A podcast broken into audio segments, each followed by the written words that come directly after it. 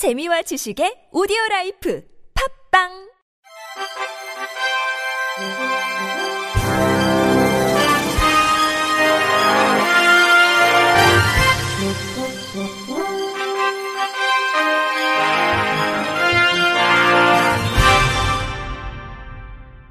청취자 여러분 안녕하십니까? 9월 28일 수요일 KBRC 뉴스입니다. 유엔 장애인 권리위원회가 다양한 형태의 차별을 해소할 수 있도록 포괄적인 차별 금지법을 제정할 것을 한국 정부에 권고했습니다.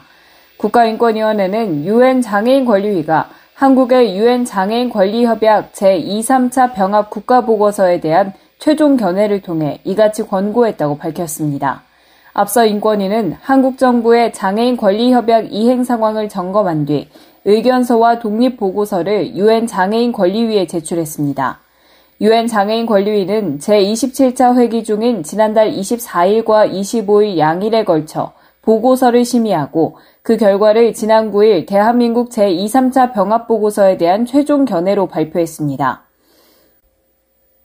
인권위에 따르면 유엔 장애인 권리위는 한국 정부가 수어를 공용어의 하나로 인정하는 한국 수어 언어법, 점자를 사용 문자로 인정하는 점자법 등을 제정하고 탈시설 장애인 지역사회 자립지원 로드맵을 채택한 것을 긍정적인 변화로 평가했습니다. 동시에 유엔 장애인 권리위는 장애인 권리에 대한 인식 부족 및 협약 기준에 부합하지 않는 한국의 장애인 정책에 대한 우려를 표명하며 총 79개의 권고 사항을 제시하기도 했습니다. 광고사항엔 연령, 성별, 인종, 민족, 성 정체성, 성적 지향 또는 기타 지위와 같이 장애와 교차하거나 다중적으로 발생하는 다양한 형태의 차별을 해소할 수 있도록 포괄적인 차별금지법을 제정하고 이런 차별을 제거하기 위한 전략을 채택할 것, 인권위의 독립적인 위원 선출과 재정 자율성을 보장하고 인적 자원을 강화할 것 등이 포함되어 있습니다. 인권위는 한국의 장애인 권리협약 이행 상황에 대한 유엔 장애인 권리위의 견해를 존중하며 한국 정부가 제시된 권고를 적극적으로 이행함으로써 장애인 권리협약의 완전한 이행 시기를 앞당겨줄 것을 촉구한다고 밝혔습니다. 국토교통부는 교통약자의 이동권 강화를 위한 5년간의 국가정책 방향과 추진 계획을 담은 법정 계획인 제4차 교통약자 이동 편의 증진 계획을 확정 고시했다고 밝혔습니다. 우선 내년 1월부터 시내 농어촌, 마을버스 대폐차 시 저상버스 도입을 의무화해 현재 30.6% 수준인 시내버스 저상버스 도입률을 2026년까지 62%까지 높이고 농어촌 버스, 마을버스에도 저상버스를 적극적으로 보급합니다. 다만 광역 급행형 등 좌석버스 노선의 경우 국내에 운행 가능한 차량 모델이 없어 2026년까지 차량 개발을 거쳐 2027년부터 본격 운행합니다. 또 고속 시외버스 노선 중 철도 이용이 어려워 버스 외 대체 수단이 없는 노선을 중심으로 휠체어 탑승 가능 버스 도입을 확대하고 여객 시설과 휴게소에 대한 이동 편의 시설 개선도 지속해서 추진합니다.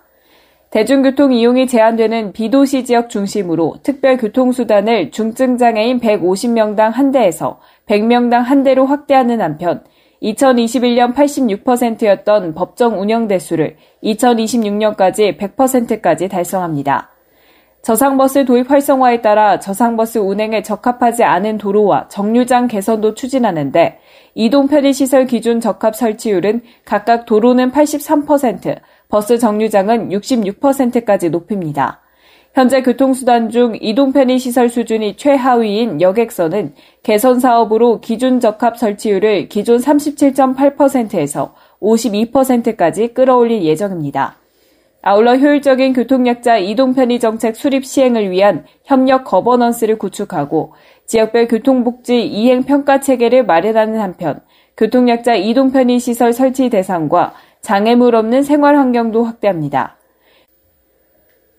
윤진환 국토부 종합교통정책관은 교통약자 인구의 지속 증가와 함께 교통약자 이동 편의 증진은 보편적인 교통복지 정책으로 자리 잡고 있다며 세부 과제들을 차질 없이 추진하고 이행 여부에 대한 관리도 적극 추진해 나가겠다고 말했습니다.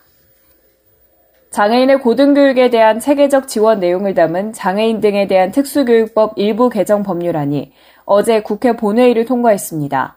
특수교육법 개정안은 대학에 재학하는 장애인에 대한 지원을 총괄하는 국가 차원의 고등교육지원센터를 설치하거나 지정하도록 하고 장애 학생의 개인별 수요를 조사해 수립한 개인별 교육지원 계획에 따라 각 대학이 장애 학생을 지원하도록 의무화하는 내용을 신설했습니다.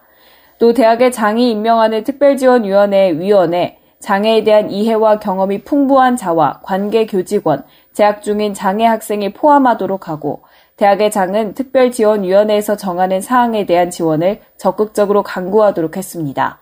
이 밖에도 장애학생 지원센터 설치 운영에 가름할 수 있는 장애학생 전담 직원을 삭제하고 장애학생 지원센터의 업무에 대학 내 장애인 인식 개선 교육 실시에 관한 사항을 추가하며 장애학생 지원센터의 장은 대통령령으로 정하는 자격을 갖추도록 했습니다.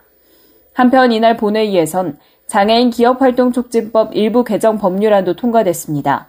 장애인 기업활동촉진법 개정안은 장애인 기업의 요건에 중소기업을 추가하고 정부의 장애인 창업 경영활동 지원 사업 추진 근거와 장애인 제품 구매 실적이 구매 목표에 현저히 미달하는 공공기관에 대해 개선 조치 요구의 근거 등을 신설했습니다.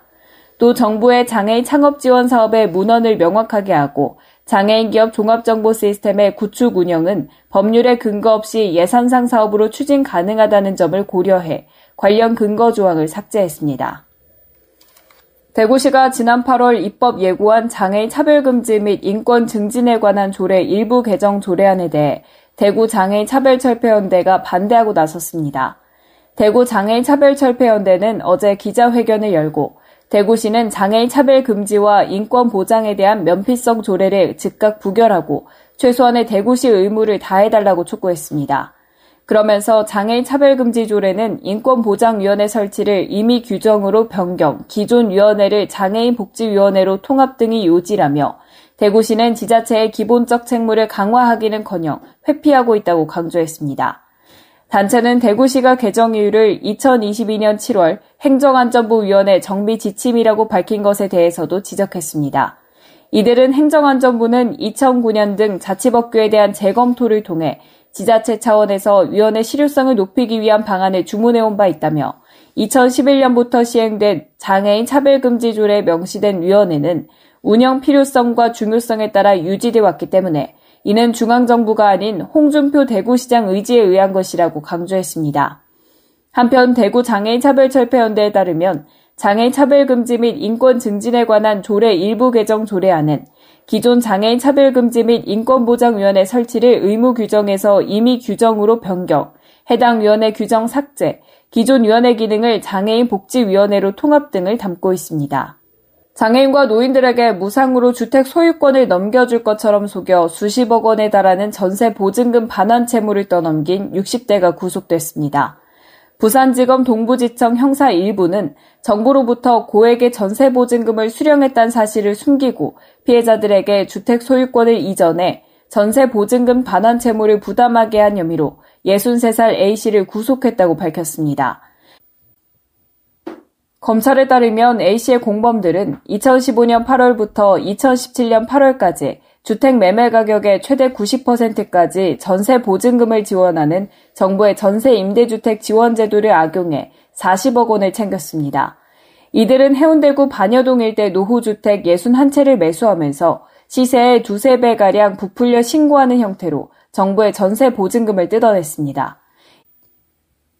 이후 A씨는 이들의 범행을 알면서도 전세보증금 반환 채무를 피하기 위해 장애인과 노인 등 피해자 13명을 모집해 노후주택 42채에 대한 소유권 이전 등기를 하도록 했습니다. 이 과정에서 A씨는 집을 60채 정도 갖고 있는 사람이 급하게 이민을 가려고 한다며 주택 소유권을 이전해 줄 테니 이번 기회에 한 채 받아가라는 식으로 피해자들을 속였습니다. A씨는 공무원들로부터 인당 30만 원의 대가를 받기도 하고 노후주택 소유권을 이전받을 사람들을 모집했는데 큰 금액의 전세 보증금 채무가 있다는 사실을 모르고 소유권을 넘겨받은 피해자들은 총 22억 원의 빚더미에 앉게 됐습니다. 동부지청 관계자는 피해자들은 대부분 등기부조차 이해하지 못하는 사회적 약자들이었다며 피해자들이 법률구조공단으로부터 도움을 받을 수 있도록 지원할 예정이다. 앞으로도 민생 침해 사범에 대해 지속적으로 엄정 대응할 것이라고 밝혔습니다. 끝으로 날씨입니다. 내일은 대부분 지역에서 쾌청한 가을 하늘이 함께하겠습니다. 다만 새벽부터 아침 사이 서해안과 내륙을 중심으로 안개가 짙게 끼면서 가시거리가 200m 미만으로 무척 짧아지겠습니다. 교통 안전에 각별히 유의해 주시기 바랍니다. 내일 아침 기온은 오늘과 비슷하거나 조금 낮겠습니다. 서울 16도, 대전 14도, 광주 16도, 부산 18도 예상됩니다. 낮 기온은 오늘과 비슷하거나 조금 높겠습니다. 서울 26도, 대전 27도, 광주 28도, 대구 28도 예상됩니다. 다가오는 개천절 연휴까지 별다른 비 예보 없이 일교차가 큰 날씨가 이어지겠고 대기가 더욱 건조해질 전망입니다. 날씨 정보였습니다. 이상으로 9월 28일 수요일 KBRC 뉴스를 마칩니다. 지금까지 제작의 권순철, 진행의 최유선이었습니다. 고맙습니다. KBRC